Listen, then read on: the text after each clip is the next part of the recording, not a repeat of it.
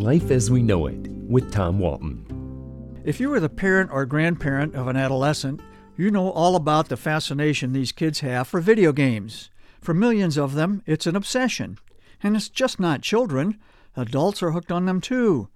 The games usually involve a variation of a familiar and violent theme and have names like Battle Warriors of the Universe or Total Destruction of the Suburbs. I made that last one up, but if it actually existed, I'm sure it would be quite popular at Toledo City Hall. Because of that narrow focus, I view the video game industry as a fertile market for new thinking and new games. I have some thoughts. Here are a few possibilities the game makers might want to consider. The Real Housewives of Ottawa Hills. This is a natural since many women in Ottawa Hills already have a boyfriend. His name is Louis Vuitton. An adaptation of the popular television series, the game would take place in an upscale shopping mall in a galaxy far, far away. The object of the game would be to outlast your fellow shoppers by acquiring the most pairs of Jimmy Choo shoes. Water Wars. This is a game for five players. As you might assume, this battle takes squirt guns to a whole new level. In Water Wars, you decide at the outset what community you'd like to be. Your choices Sylvania, Oregon, Maumee, Perrysburg, and Toledo. Keep in mind that if you choose to play as Toledo, all the other players are coming after you.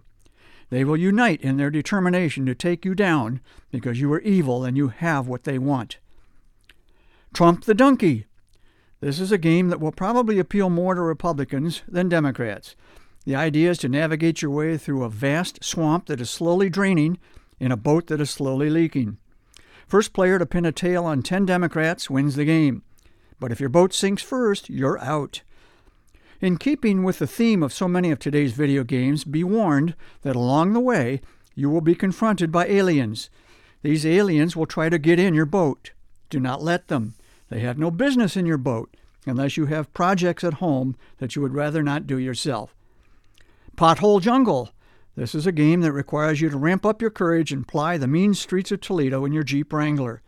Your journey will take you down streets which haven't seen a new coat of asphalt in 40 years. You will have to work your way around individuals called patchers.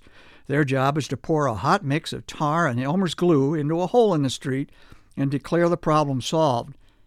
But be careful. If they claim 25 solutions before you manage to travel from West Toledo to East Toledo, you lose the game. Every pothole you hit costs you points, so hands on the wheel and eyes on the road. This is a game for serious players only. My confidence is high that each of these video games would be a big hit and sell well. I'm working on one more called Wade the Cave, in which the object will be to ninja your way through one minefield after another and blast letters of the alphabet as they suddenly appear.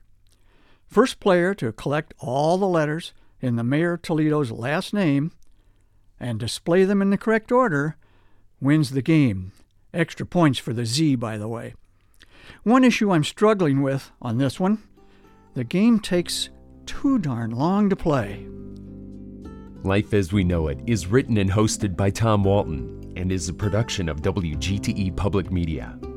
Life as We Know It with Tom Walton can be heard on WGTE FM 91 every Monday afternoon during All Things Considered at 5:44 p.m. or hear past episodes at wgte.org/life.